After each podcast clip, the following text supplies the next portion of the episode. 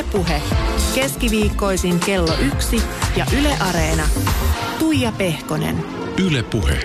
Oikein lepposaa keskiviikkopäivää. Täällä ollaan ja täällä on mulla vieraana nainen, joka ei kuulemma urheiluuransa päättymisen jälkeen oikein tiennyt, että miten sitä itseään pitäisi nyt sitten kutsua.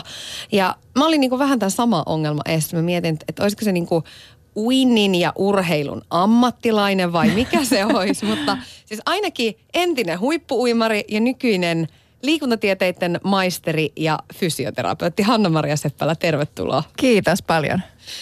Sulla on aika hyvä bruna tällä hetkellä päällä. Mistä se on peräisin? Mä olin Mallorcalla tuossa viime viikolla itse asiassa käymässä äidin kanssa ja samalla pääsin sitten valmentelemaan espoolaisia nuoria uimarilupauksia siellä. Toi on ihan kadehdittava tässä vaiheessa, kun ollaan niin kuin vielä kalkiksena. Mutta eikö niin, että siis tämä huhu, pitääkö se paikkaansa, että sä rusketut helposti? Ai mistä tällainen? No kato, mä oon tässä, mä oon kyllä, tässä kyllä, tehnyt työnsä hyvin joo. Kyllä mä rusketun aika nopeasti tai tosi helposti, että äiti sanoi toisen kerran jälkeen, kun mä olin itse käynyt altaassa, että vitsi sä oot jo ihan musta, että miten toi on mahdollista. joo, taustat on tehty, taustatyöt on tehty, mutta sanotaan, että tässä vielä että pitää tietysti suojakertoimet muistaa. Kyllä, kyllä, ehdottomasti. Hanna-Maria, äh, mennään ajasta taaksepäin. Äh, sun veljet on opettanut sut uimaan ja sä oot, siis, sä oot ollut tosi pieni. Olit se kolme silloin? Kun... Joo, kolmevuotiaana oltiin mökkirannassa ja pojat siellä leikkiä. Totta kai mä halusin sitten mennä testaamaan ja oli tosi kiva, että he oli siinä apuna ja mukana. Mutta toisaalta ilmeisesti huhu kertoi, että he on heittänyt suorastaan mut sinne ja sitten niinku vähän kattunut, että miten mä tuun sieltä takaisin rantaan.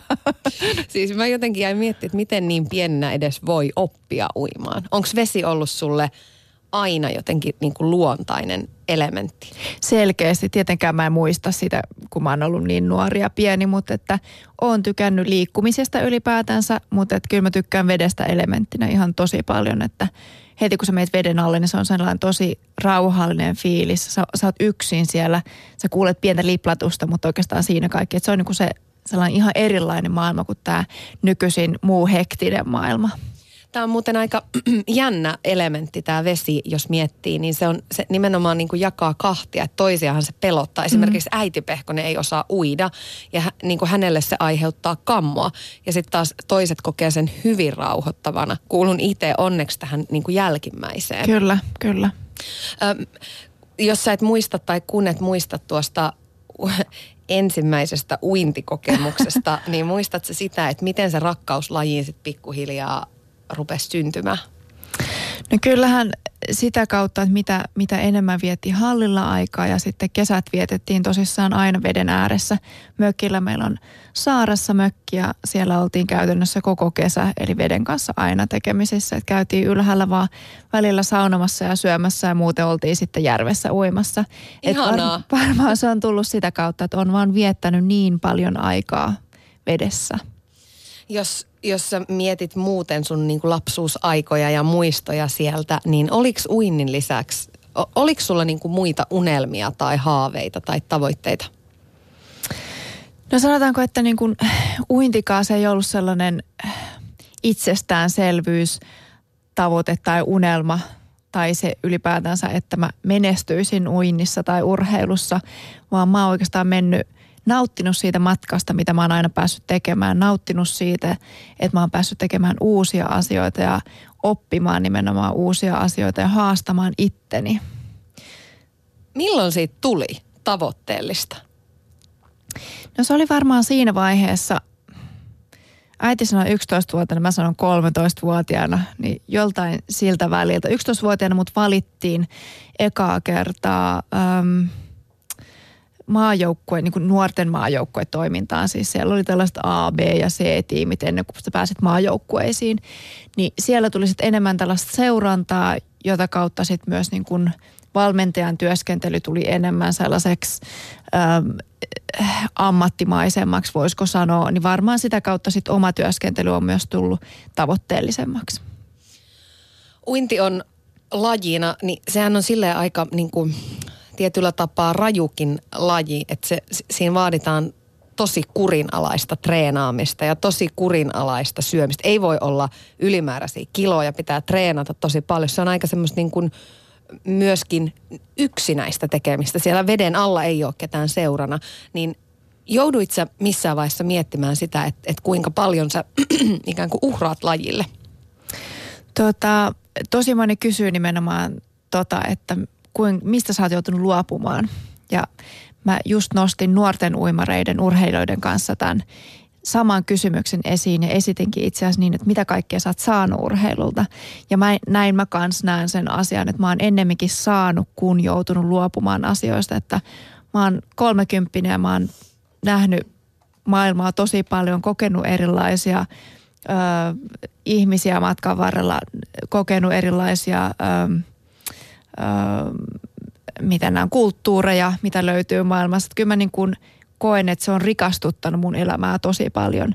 Ja sitten liittyen vielä yhteen lauseeseen, mitä sä sanoit tuossa välissä siitä, että siellä niin kuin veden alla sä teet yksin sitä työtä, niin taas niin kuin huhu kertoo aikaisemmilta vuosilta. Siellä oli yksi valmentaja joskus, kun mä oon ollut alle kymppivuoteessa, joka sanoi, että mulla oli kauheasti mielikuvitusystäviä siellä veden alla, että kyllä se on niin kuin omasta mielikuvituksesta myös kiinni, että onko siellä altaan pohjassa kukkasia vai, vai miten, miten sen ajan viettää siellä altaassa. No sä matkustit siis mitä pahimmillaan tai parhaimmillaan parisataa päivää vuodessa, niin mikä siinä oli sun mielestä parasta ja mikä pahinta? Koska matkalaukkuelämähän varsinaisesti, se, se ei ole kivaa, vaikka uusien maiden näkeminen onkin kivaa. Joo, tota, No ehkä just se, että sä saat ystäviä ulkomailta. Sä näet niitä erilaisia tapoja toimia, sä voit oppia niistä tosi paljon. Ja se, että jos sä ajattelet usein ehkä niin kuin joulu-tammikuu, Suomessa ei ole sitä parasta aikaa ja sä saat olla Australiassa tai jossain, missä on lämmintä ja tosi mukavat oltavat niin kyllähän se on ehkä se niin kuin paras puoli siinä. Mutta sitten se kääntöpuoli on se, että kaikki ystävät, niin kuin suomalaiset ystävät, perhe, sukulaiset on Suomessa, niin kyllähän niin kuin niille se aika jää tosi vähäiseksi siinä vaiheessa. Hei, miten helppoa tai vaikeaa se on se esimerkiksi läheisten ystävyyssuhteiden ylläpito, kun treeni vie ensinnäkin tosi paljon aikaa. Sitten sä et nyt välttämättä ole se tyyppi, jolle ekana soitetaan, kun lähdetään vaikkapa rimputtelemaan, että, että niin kuin lauantai-aamuna on on treeni aamu, niin ei sitä perjantai paljon voi ulos mm. lähteä. Niin sit sä oot vielä paljon reissussa. Oot, oot sä kokenut siitä huonoa omatuntoa esimerkiksi? Öö, No kyllä tietenkin välillä, jos on ollut kavereiden synttereitä tai tällaisia erikoistapahtumia, mihin mua on pyydetty. Ja jos mä oon jatkuvasti joutunut sanoa, että hei sori, mä vaan pääsen, että mä oon poissa tai sitten tulos tärkeä kisa tai, tai treeni. Mutta tota, kyllä sekin on sitten taas osoittanut aikaa myöten, ketkä on niitä tosi ystäviä, ketkä edelleenkin soittaa, vaikka ymmärtää, että välttämättä aina ei pääse olemaan mukana. Ja nyt jopa mä oon itse päässyt siihen rooliin, että mä soitan kavereille. No uralla sun saavutuksiin, siis niitä, niitä on ihan hirveästi, mutta sinne siis kuuluu yli sata henkilökohtaista SM-mitallia, mikä on niin kuin aivan hullua. 17 arvokisamitallia. Tästä huolimatta, niin sä oot sanonut, 98 prosenttisesti urheilu on pettymyksiä. Tästä oli itse asiassa, tästä löytyy aika monta versiota, koska medialla on tapana liiotella, niin se oli jossain jo laitettu, että 99 prosenttia. Joo. Joo. Et mä en tiedä kumpi on niin kuin totuus, mutta se kuulostaa tosi rajulta. Joo, onhan se raadollista. E, ja tota, jos sä ajattelet sitä treenimäärää, mitä sulta tulee, mitä sä teet vuosien aikana, niin sehän on ihan hurja. Jotain käsivetoja, kun olisi lähtenyt laskea alusta saakka, niin miljoonia, miljoonia käsivetoja olisi. Niin, niin, niin tota, se, että miten paljon sinne on mahtunut sit niitä niin kuin oikeasti hyviä onnistumisia, jos ajattelee kisatilannetta, missä kaikki osa-alueet pitäisi onnistua. Ei pelkästään se, että sä oot hyvässä kunnossa ja pysynyt terveenä, vaan myös, että pääkoppa kestää sen kisaamisen ja paineet. Niin ei se ole helppo yhtälö. Että kyllä niitä epäonnistumisia on ehdottomasti enemmän kuin niitä absoluuttisia onnistumisia. Mikä oli sun tapa tai mikä on sun tapa elämässä käsitellä tuommoisia ja ikään kuin nousta sieltä, koska eihän sit voi olla arki sitä, että sä oot 99 pinnaa ajasta aivan niin kuin naaman mutturalla. No ehkä se, että äh, miten, miten siihen suhtautuu, että mikä on epäonnistuminen ja mikä on onnistuminen. Että urheilijana se, että mä otin usein kisa, kisatilanteessa esimerkiksi jotain muita tavoitteita kuin sen itse aikatavoitteen tai sijoitustavoitteen, että mulle jopa onnistunut käännös tai onnistunut startti, niin silloin se oli jo niin kuin osasuoritus onnistunut tosi hyvin tai jopa onnistunut suoritus. Että miten sen päässä itse kääntää, että onko se se pelkkä aika tai sijoitus, mikä ratkaisee, niin silloinhan se tarkoittaa, että se noin 98-99 prosenttia usein on niitä epäonnistumisia.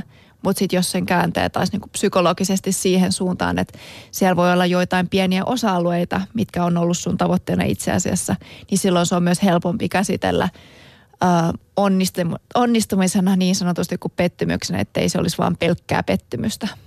Onko tuommoinen ajattelu sulle luontaista? Onko se vaatinut ikään kuin, oot se joutunut opettelemaan sen vai tuleeko se sulta luonnostaan?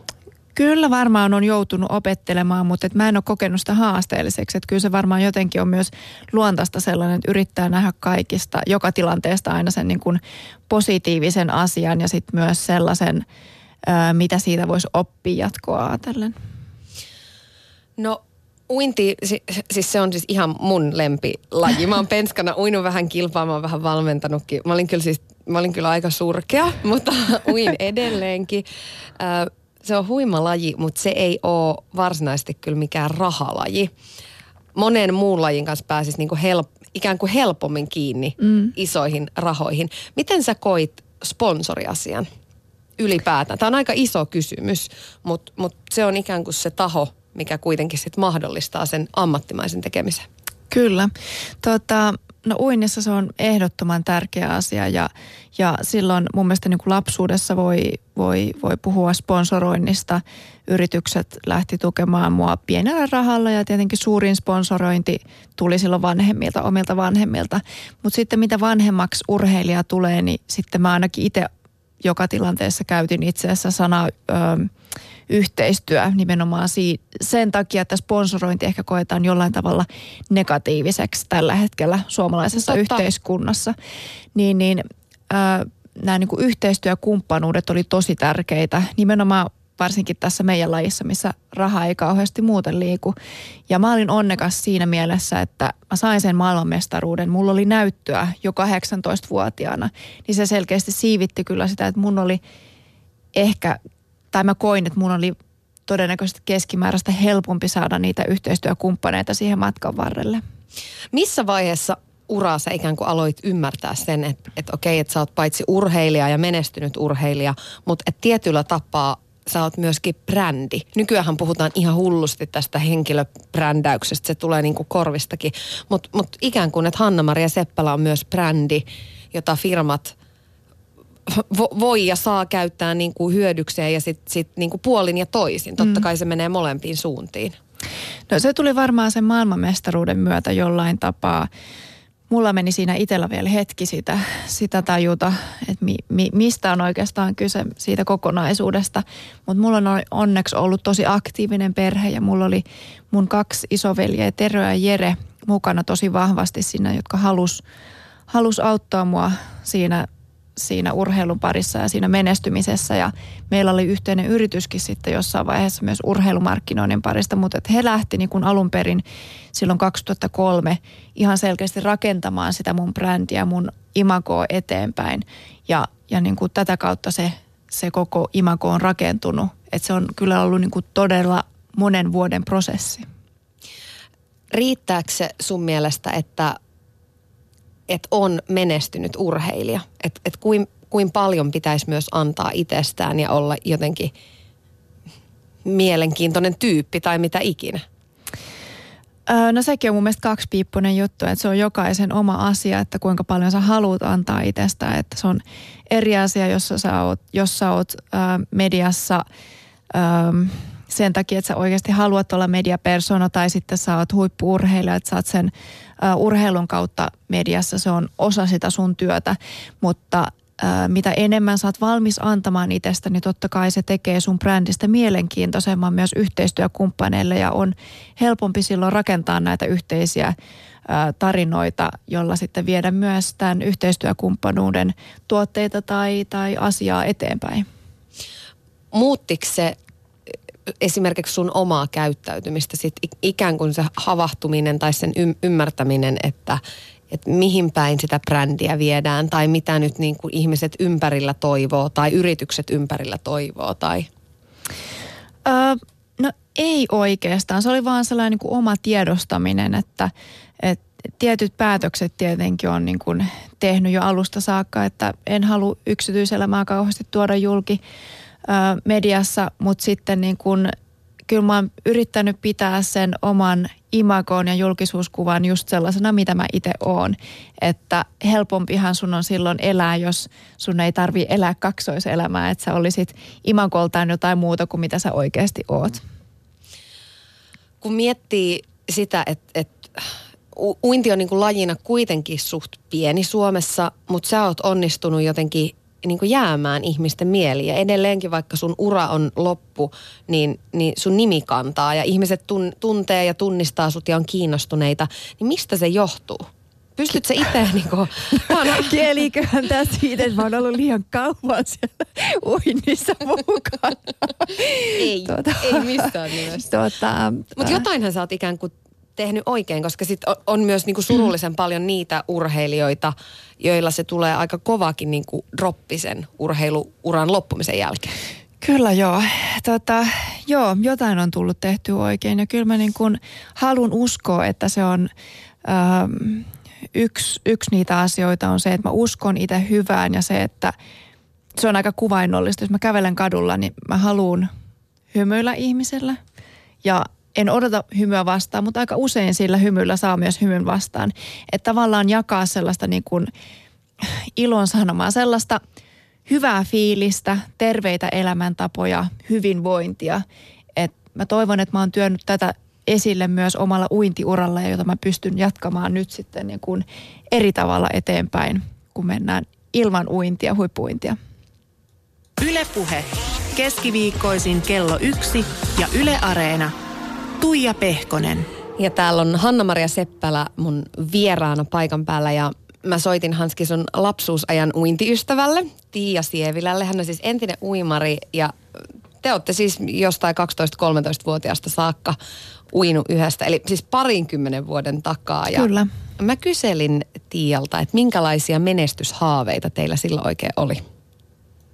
No mä olin itse vähän vanhempana, että Hanski oli jo aika tämmöinen konkariuimari siinä kohtaa, kun sitten sama ryhmä vaihoin hän, Hanna-Mari äidin valmentamaan ryhmää, niin oli ehkä tota, mulla vähän alemmat tavo- tavoitteet ja Hanna-Marialla oli varmaan jo sinne huipulle, huipulle silloin 12-vuotiaana, 13-vuotiaana, kun ollaan, ollaan paremmin tutustuttu, niin Hanna-Maria oli ehkä siinä jo katse sinne olympialaisiin.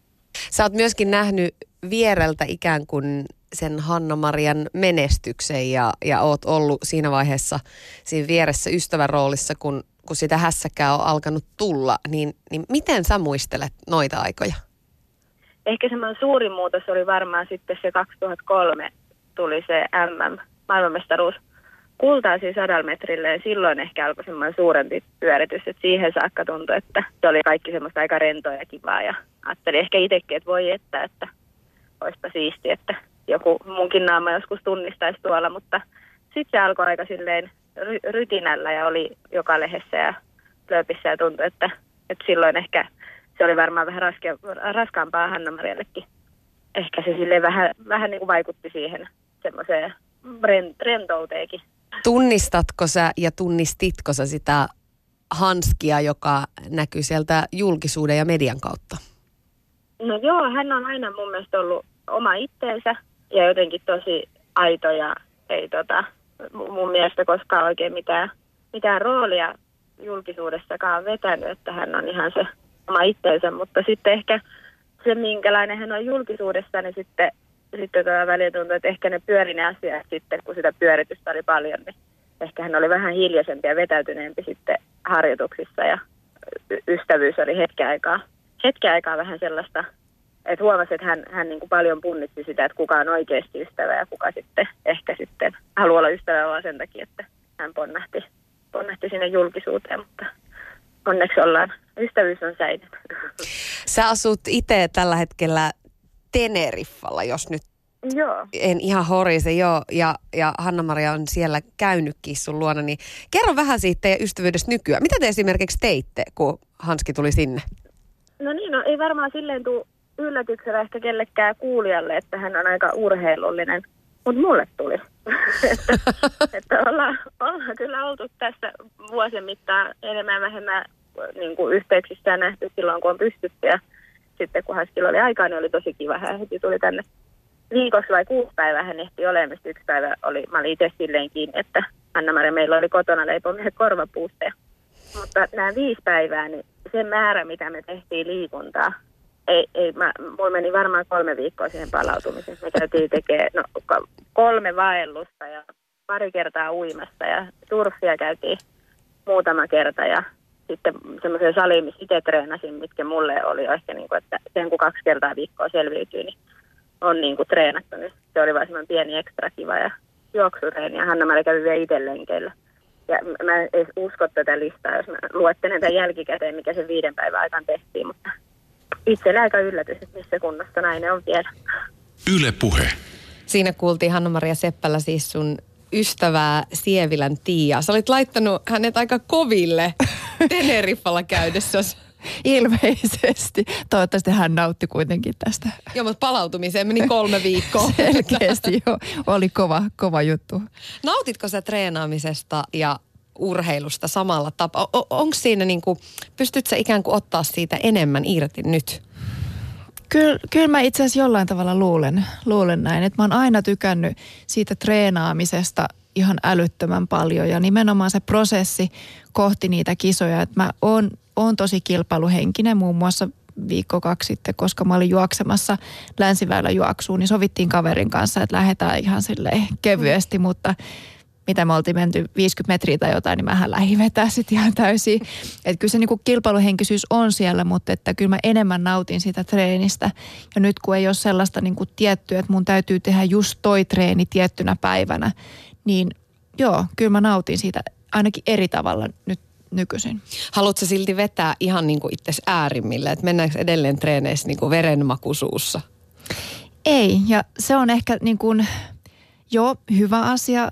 Kroppa on päässyt palautumaan, mutta kyllä mä niin kuin nyt alan jo kaipaamaan myös niitä sellaisia niin kuin oikeasti happo, tappotreenejä. Itse asiassa sovin just yhden kaveri PTn kanssa, että ensi viikolla aloitetaan projekti yhdessä kaksi kertaa viikossa ihan niin kuin, hän saa vetää mut niin hapoille vaan kuin pystyy.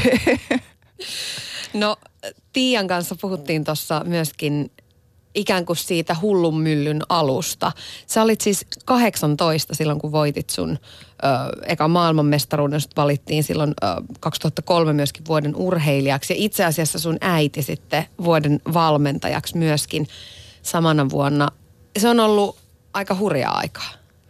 Joo, se oli tapahtumarikasta. Että samana syksynä myöskin mä kirjoitin ylioppilaaksi Mäkelärinteen urheilulukiosta. Että siinä oli tosi paljon elämän muutoksia ja sellaisia stressi, stressitekijöitä ja kuitenkin treeni piti pyöriä samalla tavalla. Että tota, on se ollut mun elämäni samalla parasta aikaa, mutta myös raskainta aikaa sehän on tietysti mahtavaa, että, niin kuin, että menestyy ja voittaa, mutta, mutta minkä, niin kuin, mitkä asiat sulle tuli yllätyksenä tai mitkä asiat sä siinä julkisuudessa koit raskaana? Tai siinä pyörityksessä, mitä se menestys toi? Mm, no varmaan, varmaan se, että tota, ei ollut valmistautunut tai ei tiennyt, mitä se, mitä se tuo tullessaan, että – siihen saakka olimme saanut mennä aika niin kuin anonyymisti eteenpäin, kun sä kävelit kadulla, niin kukaan ei kiinnittänyt suhun huomiota. Ja ujolle ja sellaiselle sulkeutuneelle tytölle, niin sehän oli niin kuin optimaalinen tilanne. Ja sitten yhtäkkiä, kun kaikki tunnistaa sut, sut kadulla, niin mä muistan, että se rupesi kyllä selkeästi pikkasen niin kuin ahdistaa omaa ja ei niin kuin ihan tiennyt, että mi- miten sun pitäisi olla, että käveleekö mä niin kuin suoraan, mä ihmisiä silmiin esimerkiksi vai vai pistääkö mä vaan aurinkolasit päähän ja kävelen. Että oli niin kuin tosi sellainen sekainen olotila itsensä sisällä, plus että sä olit 18, että sä hait muutenkin vasta niin kuin omaa identiteettiä. Niin se oli ehkä se niin kuin haastavin osuus tässä prosessissa.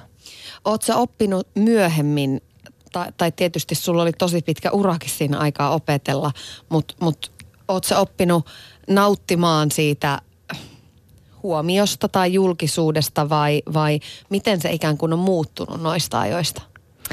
Olen oppinut käsittelemään sitä, että se kuuluu osana sitä. Se oli osa sitä urheilu, urheiluuraa, sitä työtä, mitä silloin teki ja, ja edelleenkin nykyisin. Ja tietenkin nykyisin se, sitä pystyy myös hyödyntämään ja, ja en näe missään nimessä sitä negatiivisena asiana.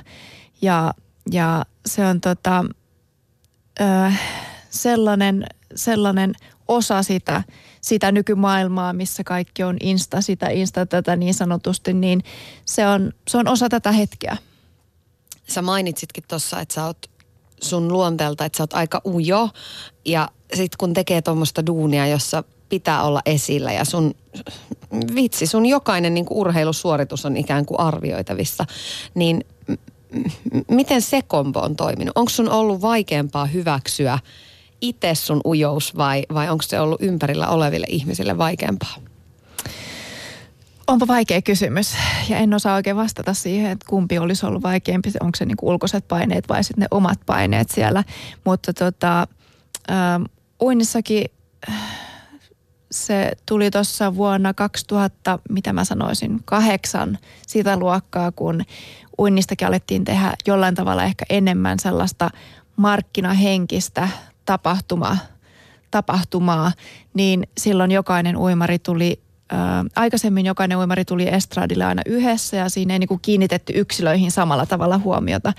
Mutta sitten tämän, tämän muutoksen jälkeen jokainen tuli valokeilassa siihen, pimeä halli valokeilassa siihen, siihen tota, ää, estradille, niin tämän muutoksen mä ainakin huomasin siitä, että kun oli tottunut siihen sellaiseen, tai on, on niin kuin luontaisesti ujo ja sellainen sulkeutuneempi, niin se toi mulle lisää paineita. Tietyllä tavalla se, että sä oot kaikkien valokeilassa. Et jotenkin mä oon enemmän sellainen tarkkailija luonne ja kuuntelen mieluummin kuin oon se, joka on niin kuin itse äänessä koko ajan.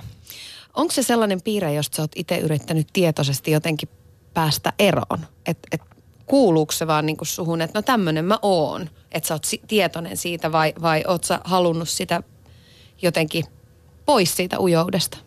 Sanotaanko, että mä oon pyrkinyt opettelemaan ö, sitä toista puolta. Mä en, en halua, mä rakastan itseäni sellaisena, mitä mä oon. Mä hyväksyn ne puolet, että ö, minkälainen mä oon. Mutta sitten opettelemaan myös sitä, että nykyisin mä teen paljon luentoja ja, ja puhun isojen yleisöjen – edessä ja coachaan isoja yrityksiä, niin silloinhan ujoudella sä et pääse kovin pitkälle, että sun täytyy myös niin kuin antaa itsestäsi ja heittäytyä siihen tilanteeseen. Niin tämä on se kyllä, mitä mä oon niin kuin pyrkinyt oppimaan ja, ja, tota, ja, ja edelleenkin on se prosessi käynnissä ja mä koen sen tota, tosi kivaksi haasteeksi jotain uutta, mitä pystyy oppimaan tässä iässä. Sä oot kertonut myöskin siitä, että, että sä oot ollut uran aikana sillä tapaa tosi kovilla nimenomaan niiden menestyksen aikoihin, että sulle on tullut myöskin kaksi loppuun palaamista siellä, niin liittyykö ne siihen nimenomaan jotenkin siihen menestyksen jälkeiseen pyöritykseen? Kyllä mä ainakin itse olen liittänyt ne siihen, että, että siinä on tullut sitä sellaista NS-ylimääräistä, ää, ylimääräistä huomiota, että mä oon nauttinut nimenomaan siitä treenistä – itse tekemisestä, siitä prosessista kohti niitä kisoja. Sitten kun sä oot menestynyt, niin sit siihen on tullut väärin sanoa häiriötekijöitä, mutta on tullut sellaista, että, se, että mä en voikaan enää tehdä sitä mun omaa juttua, vaan mun täytyy ottaa myös muut huomioon ja, ja viedä sitä niin kuin eteenpäin sitä prosessia, niin kuin vähän isompaa prosessia. Niin se on ollut ehkä se niin kuin hankalin ja haastavin itselle jos sitä katsoo nyt niin kuin jälkikäteen, niin olisiko siellä voinut tehdä jotain toisin? Tai sanoisit se itsellesi, että et sano enemmän ei tai, tai ikään kuin niin. Toi oli hyvä pointti, minkä mä unohdin aikaisempaa sanoa, että, että ehkä myöskin se, että on itse ollut tosi kilttiluonteeltaan myöskin ja samaten äitivalmentaja, niin ei ole sitten osannut myöskään, siinä ei ollut sellaista blokkaria, blokkeria, kuka sanoisi, että hei, että nyt ei, ei, ei tule haastattelua tai valitettavasti Hanna-Maria ei tällä kertaa pääse tilaisuuteen. Että sitten kun ne pyynnöt on helposti tullut joko, joko äidille tai mulle suoraan, niin sitten on, on lähtenyt mukaan liian helposti siihen niin kuin jokaiseen tapahtumaan, kun silloinkin 2003 muistaakseni mut valittiin noin 20 eri vuoden sitä vuoden tätä, niin melkein kaikki, uh. melkein kaikki mä kävin siellä ja se oli pitkälti nimenomaan siitä, että ei vaan osannut sanoa ei. Miten sen opettelu on onnistunut? Kyllä mä sanoisin, että mä oon oppinut aika hyvin sitä hallitsemaan. Että edelleenkin totta kai tulee sellaisia tilanteita, että, että vitsi, että ehkä tuon olisi voinut jättää väliin, mutta, tota, mutta pitkä prosessi ja kyllä mun mielestä mä oon parempi siinä nykyisin. Ja siis sehän on oikeasti yksi vaikeimmista asioista, mitä on säkin teet nykyään töitä yrittäjänä. Niin sittenhän sitä punnitsee, että no jos mä sanon tähän ei, niin kysyks nää enää ikinä koskaan kyllä. uudestaan. Ja mitä, kuinka monta ovea tässä nyt samalla sillä eillä suljen. Kyllä, kyllä. Ylepuhe. Keskiviikkoisin kello yksi ja Yle Areena. Tuija Pehkonen. Ja täällä on Hanna-Maria Seppälä mulla vieraana. Mitä sanot, Hanna-Maria, onko naisurheilu sun mielestä liian ulkonäkökeskeistä? Hmm. Heitin tämmöisen pienen Pär, kysymyksen niin, mä, tähän. Se on aika, aika haastava kysymys. Tota, öö, mun mielestä se ei, se ei ulotu pelkästään urheiluun, vaan se menee myös niin kuin muihin ihan yhteiskuntaan. Että se, että mit, mitä mitä vaaditaan nuorilta tytöiltä ja nimenomaan se, ne ulkonäköpaineet, että joka tuutista tulee sitä, että sun pitäisi näyttää tältä ja tämä on se ne vaatimukset, että tämä vaan on, kun sä oot langalla ihan, niin se on hyvän näköistä ja sulla on tällaiset ripset ja niin edelleen, niin edelleen. Niin totta kai se juurtaa mun mielestä sieltä juonissa myös sitten urheiluun, naisurheiluun. Huomasitko sun oman uran aikana siinä muutosta, koska sähän olit aika pitkällä jo sun mm. uraa se, siinä vaiheessa, kun esimerkiksi somemaailma alkoi tulla mukaan, minkä mä ajattelen, että on niin kuin yksi pahimpia mm. ulkonäköpaineiden lisääjiä ja paineiden lisääjiä muutenkin, kun elämän pitäisi olla niin Kyllä. täydellistä. Mutta mut, miten, miten se meni sun uralla? Joo, kyllä se muuttui selkeästi, että mä olin omasta mielestäni kolmessa eri maajoukkueessa mukana, eli niin kuin kolme sukupolvea niin sanotusti vaihtui siinä aikana, kun mä olin uintimaajoukkueessa. Niin nämä kaksi ensimmäistä ö, vaihetta, mitä mä olin, niin se meni aika niin kuin helposti ja totta kai siellä jokainen punnitsee omaa vartaloon toi, toisen naisen vartaloa, mutta se ei samalla tavalla tuo tullut mun mielestä vielä esiin siinä vaiheessa. Mutta sitten tämä kolmas, mikä tällä hetkellä on ö, siellä uintipiirissä tällä hetkellä, niin siinä selkeästi alkoi näkymään sit enemmän näitä, näitä niin kuin ulkonäköpaineisiin liittyviä asioita. Arvosteltiinko sun ulkonäköä? Tai ruodittiinko sitä? Kyllä sitä varmasti selän takana on, on ruodittu ja arvosteltu, mutta mä oon itse niin kuin pyrkinyt ainakin lukemaan mahdollisimman vähän erilaisia juttuja netistä. Sieltähän löytyy kaiken näköistä varmasti, löytyy, kyllä, joo. mutta että en, en ole niitä käynyt, käynyt katsomassa, mutta ei, ei niin kuin päin naamaa ei, ei ole kyllä tullut sanottua ainakaan mitään negatiivista. Oliko sulla mm. paineita siitä vai, vai onko sulla ollut niin vahva itseluottamus ja itsevarmuus, että ikään kuin koska siis uinnissa on, vaatteet on aika pienet, missä sitä ollaan niin kuin kaiken kansan esillä ja ikään kuin arvioinnin kohteena. Uh, kyllähän sitä niin kuin aina silloin tällöin pohti, että, että onko rasvaa liikaa tuolla tai täällä tai onko lihaksia varsinkin, kun uimarinaiset usein on suht lihaksikkaita yläkropasta varsinkin.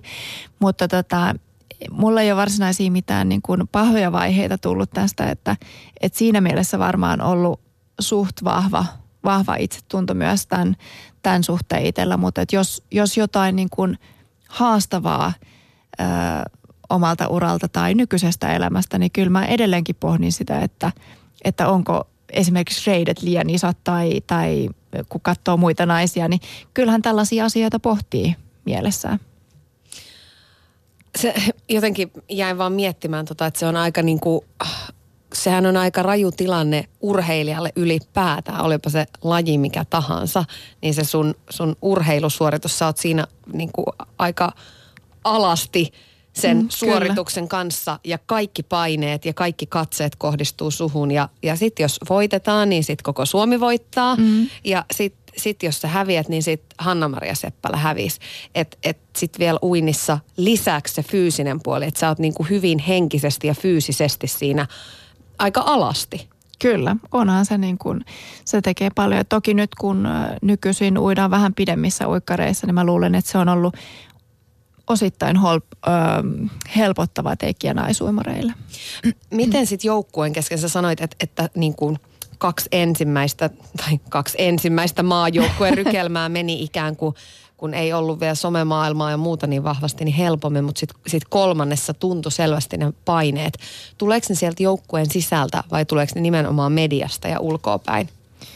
Kyllä mä sanoisin, että tulee ulkoapäin. En, en mä kokenut ainakaan, että meidän joukkueessa niin kuin sisältäpäin olisi tullut paineita sen, sen enempää, mutta tota, äh, kyllähän koko aika ihmiset pyrkii arvostelemaan toisen toisia ja lähe, laittamaan somessa mahdollisimman hienoja ja timmejä kuvia sinne.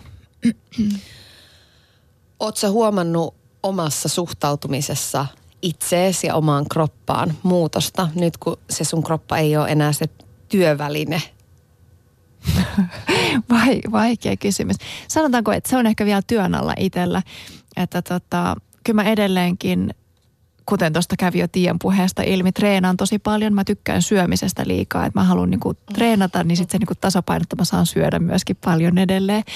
Niin tota, en mä edelleenkään tykkää siitä, että olisi kauhean isossa kunnossa. Että kyllä mä niinku viihdyn sellaisessa urheilijakropassa, mutta myö, myöskään mä en halua olla langan laiha, että mä haluan olla sellainen niinku terveen lihaksikas myöskin. Ylepuhe keskiviikkoisin kello yksi ja Yle Areena. Tuija Pehkonen. Täällä on Hanna-Maria Seppälä paikalla ja se oli joulukuu 2016, kun sä lopetit sun uintiuran. Se tuli harkinnan jälkeen se päätös, niin minkälainen ajatusprosessi ja vuoristorata se oli, että tuon päätöksen sait silloin kypsyteltyä? No sanottakoon, että se kesä ennen Rion olympialaisia 2016, niin se oli sellainen uh, henkisesti ehkä raskas aika. Mä olin koko kesän mökillä ja tota, sieltä käsin treenasin sitten Tampereella ja tota, käytännössä oikeastaan joka ilta, joka päivä mä puntaroin sitä, että mitä mä haluan tehdä jatkossa. Että haluanko mä edelleen tehdä tätä ja, ja uida. Äh, ihana elämäntapa ja ihana, niin kuin mä nautin sitä treenistä, mutta samalla tuntui myös siltä, että että kisojen suhteen niin mä oon kaiken nähnyt uinnissa, mitä siinä on nähtävissä. Miten paljon noin ison ajatusprosessin kanssa tarvitsee muiden ihmisten tukea ja muiden mielipiteitä ja ajatuksia, ehkä vahvistustakin sille omalle päätökselle? No sanotaanko, että äitivalmentajan ä, ajatukset ja, tai ajatuksen vaihdot ja ne, ne tota, mielipiteet, niin ne paino tosi paljon tässä, että se oli kuitenkin meidän yhteinen prosessi. Että toki halusin kuulla myös, että mitä, mitä mieltä tai mitä ajatuksia äitille herää, herää tästä näin. Mutta että yhtä lailla niin puolison, puolison tuki ja ne ajatukset, niin paino siinä tosi paljon. Minkälainen se oli se konkreettinen hetki sitten Kanadassa lyhyen radan MMissä joulukuussa 2016, kun sä olit tullut maaliin ja se oli niin kirjaimellisesti siinä?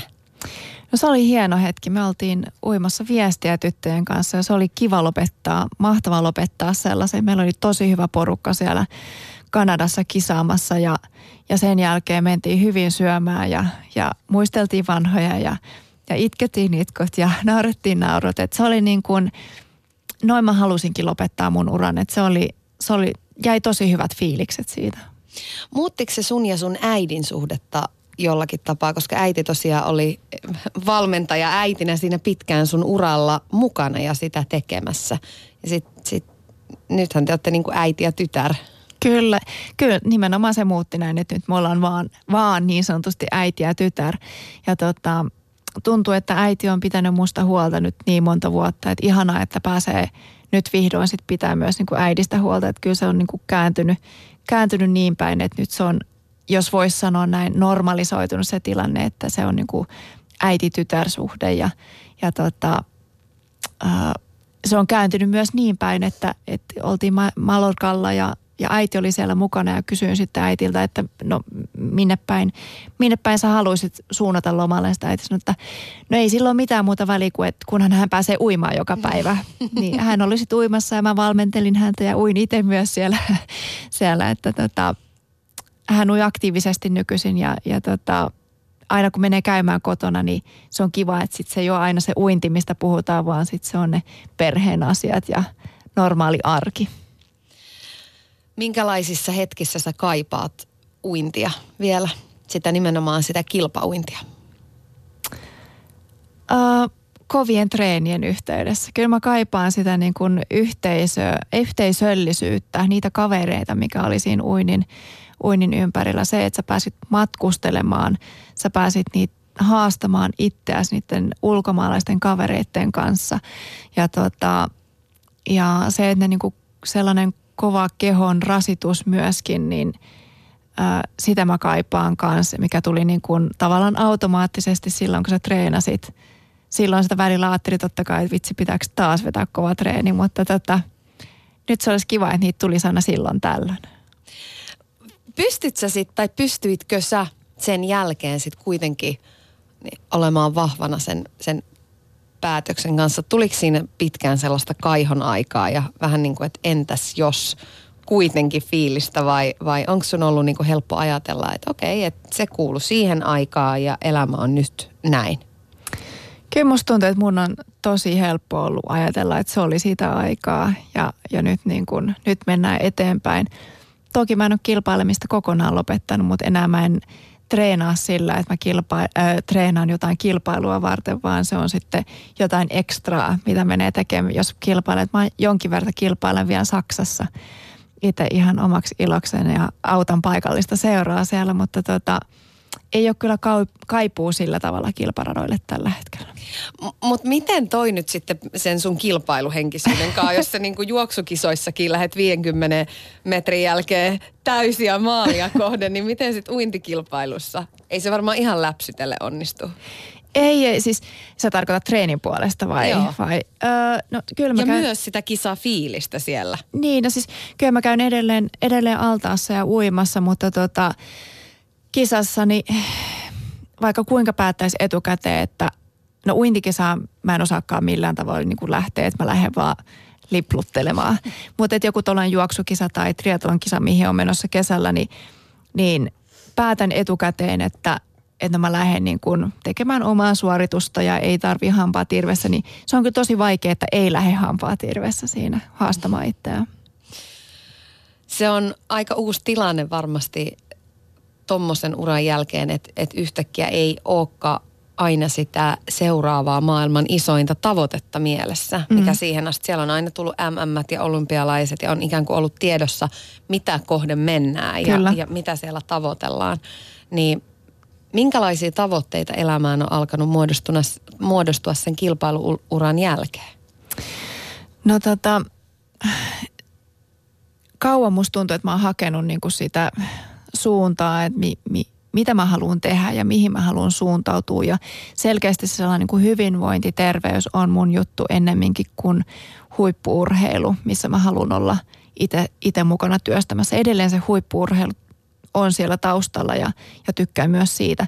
Mutta että sellainen niin kuin, ää, esimerkiksi mentoroinnit, mitä mä teen ja on yritysmaailmassa sekä urheilijoiden parissa, niin kyllä mä painotan siellä myös sitä niin kuin omaa hyvinvointia, eikä pelkästään vaan sitä huippusuoritusta. Että siinä niin kuin elämän, elämän tasapaino on tosi, tosi tärkeä asia mulle nykyisin. Sä oot puhunut siitä, että uran lopettaminen laittoi aika lailla uusiksi kaiken elämässä ja aiheutti myöskin jon, jonkinlaisen identiteettikriisin. Niin osasit sä odottaa sitä? Öö, no mä odotin, että sieltä olisi, ehkä mä olin valmistanut jollain tavalla niin kuin liiankin hyvin siihen. Mä odotin, että se olisi niin kuin lyönyt vielä vahvemmin päin kasvoja. Mutta ainakin niin kuin tällä hetkellä tai tähän mennessä se ei ole tullut kauhean vahvasti. Et toki sitä on hakenut sitä omaa suuntaa ja, ja tota, että mikä se identiteetti on. Meni käytännön asioita paljon uusiksi sen takia, että sä lopetit sen uran.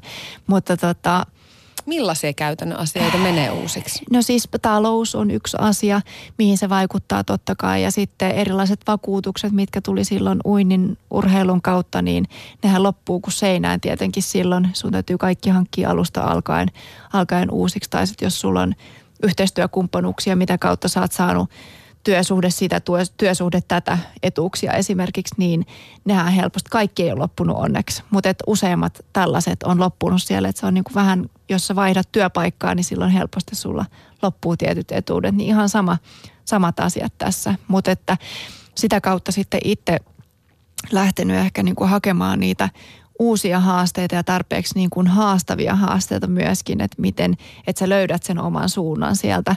Ja tällä hetkellä niin mulla on itsellä ää, prosessi kohti lääkistä, mikä on mun, mun taustalla erittäin epätodennäköinen. En ole mitenkään kemisti tai, tai hyvä matikassa, mutta että musta tuntuu, että mun täytyy edelleenkin elämässä asettaa rima tarpeeksi korkealle, jotta mä – koen, että mä taas niin kuin pääsen tekemään jotain, jotain uutta ja kohti jotain uutta haastetta, jotain, mikä motivoi mua. Siis eli tämä lääkisuhu pitää paikkansa. Se, siis se on oikeasti sun tavoite ja unelma. Kyllä, joo jotenkin tulee mieleen, että vähän samaan aikaan kun uralla sä niin kuin napsit mitaleita, mm-hmm. niin nyt sitten sä oot kuitenkin fysioterapeutti, mm-hmm. sitten on niin kuin liikuntatieteiden maisteri. Siinäkin olisi jo kuitenkin kaksi, niin sitten vielä pitää niin kuin kolmatta Kahmi kolmas, niin. Tota, no sanotaanko, että lääkis on ollut pidemmän aikaa jo mulla itsellä haave silloin, kun on, on ollut aktiivi urheilija myöskin.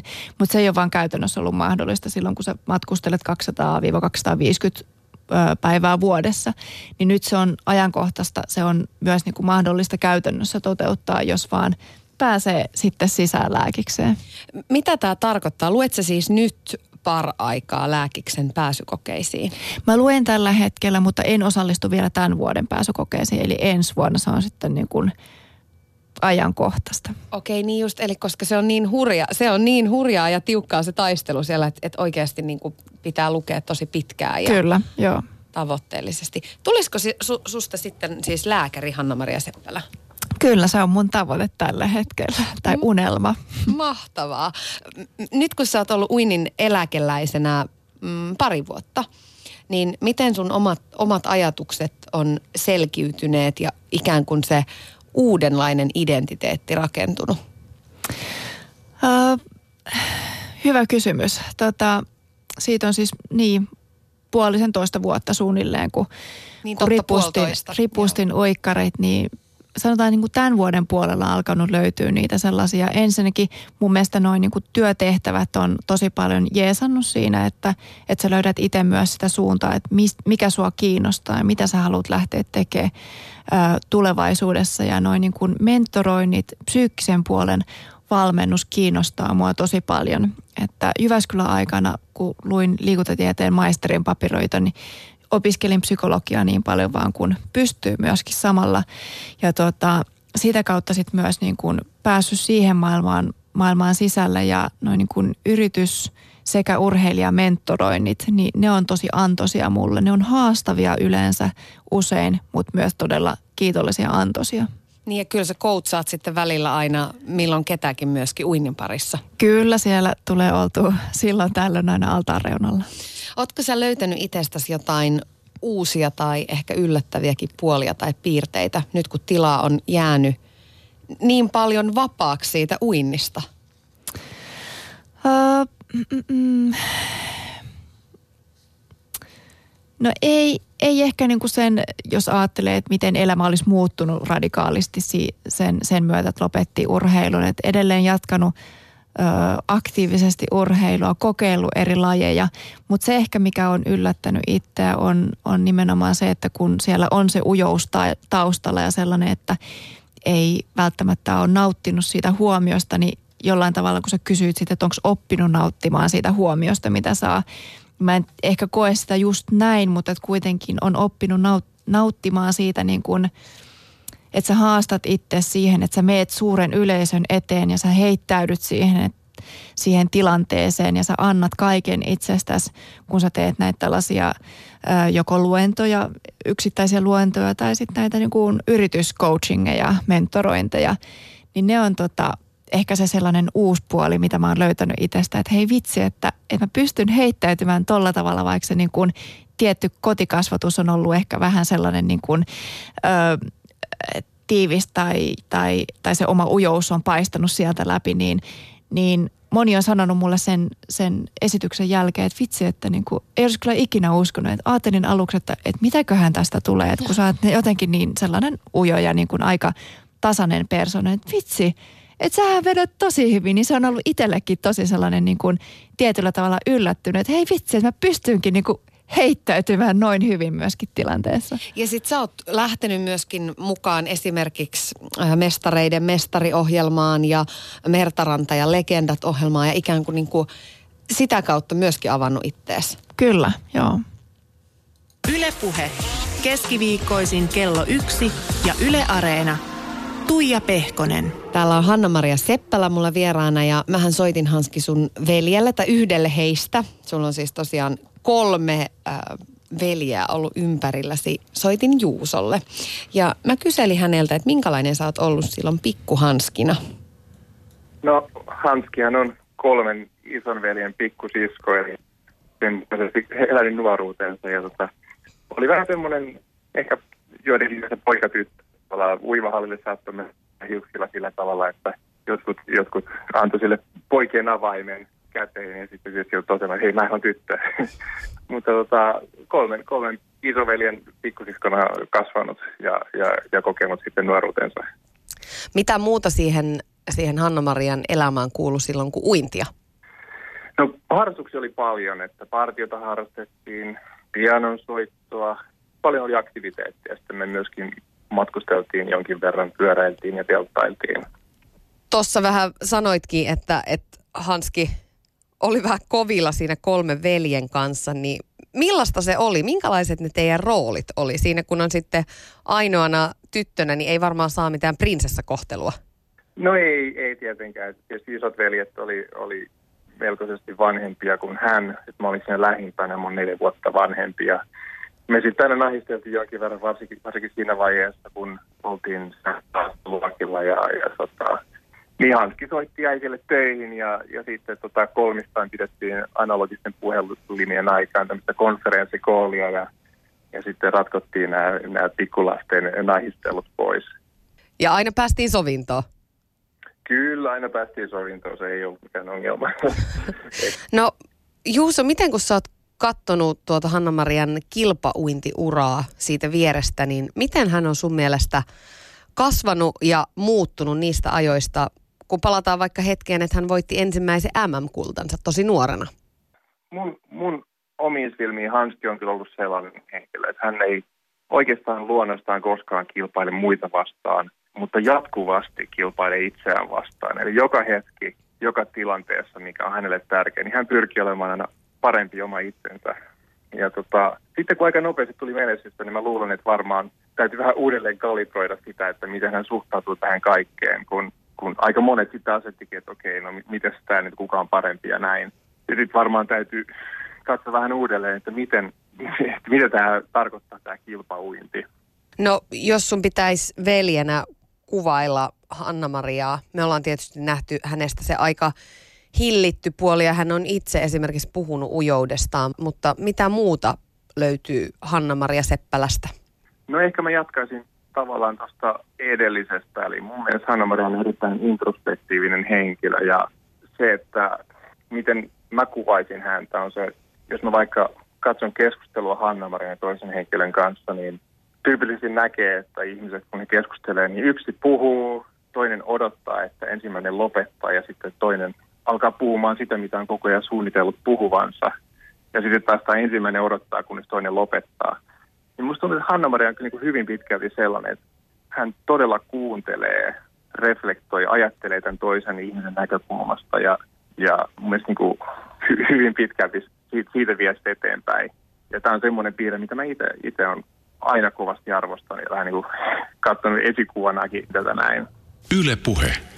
Siinä kuultiin Hanna-Maria Seppälä siis sun veljeä Juusoa. Hän kertoi, että oot aina kilpailu itseäsi vastaan, niin miten nyt kun sitten, kun ei ikään kuin tarttis enää, niin onko sulla vielä tarve voittaa itsesi? Joka päivä. Kyllä onko? mä niin kuin yritän edelleen olla parempi versio itsestäni aina joka päivä. Et kyllä mä niin kuin se oppimisen halu niin se on todella suuri mun, mun sisällä. Ja kyllä se varmaan niin kuin näkyy myös siitä, että jos mä yritän pyrkiä lääkikseen ja niin kuin kaikki mahdollisuudet ei välttämättä puhu puolestaan fysiikan tai kemian tai matikan osalta. Sä et päästä ittees kauhean helpolla. Miten sitten relaus?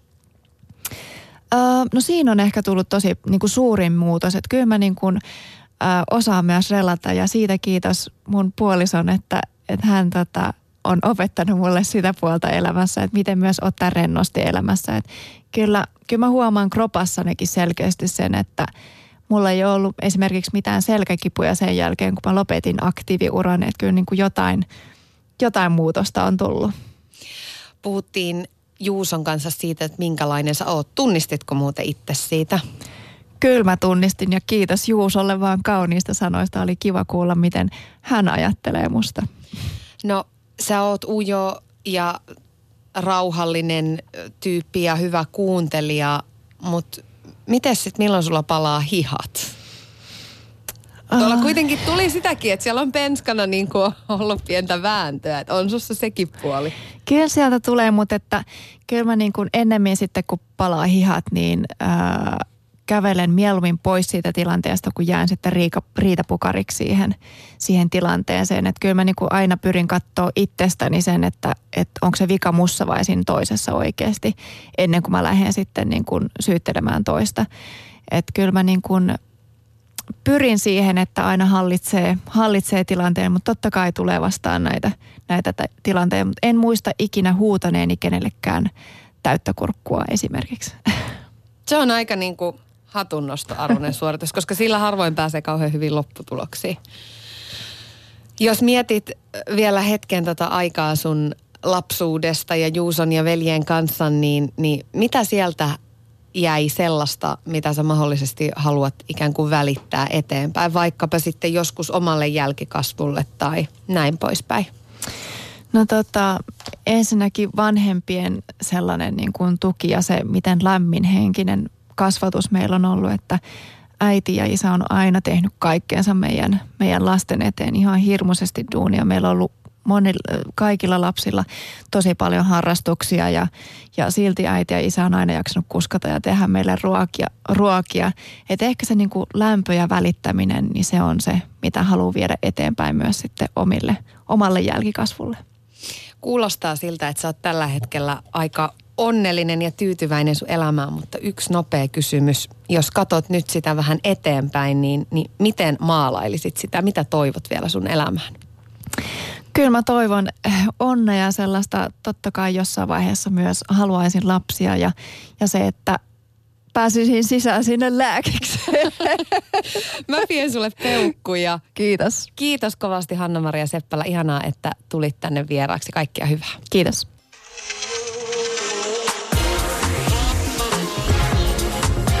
Ylepuhe keskiviikkoisin kello yksi ja Yle Areena. Tuija Pehkonen. Yle Puhe.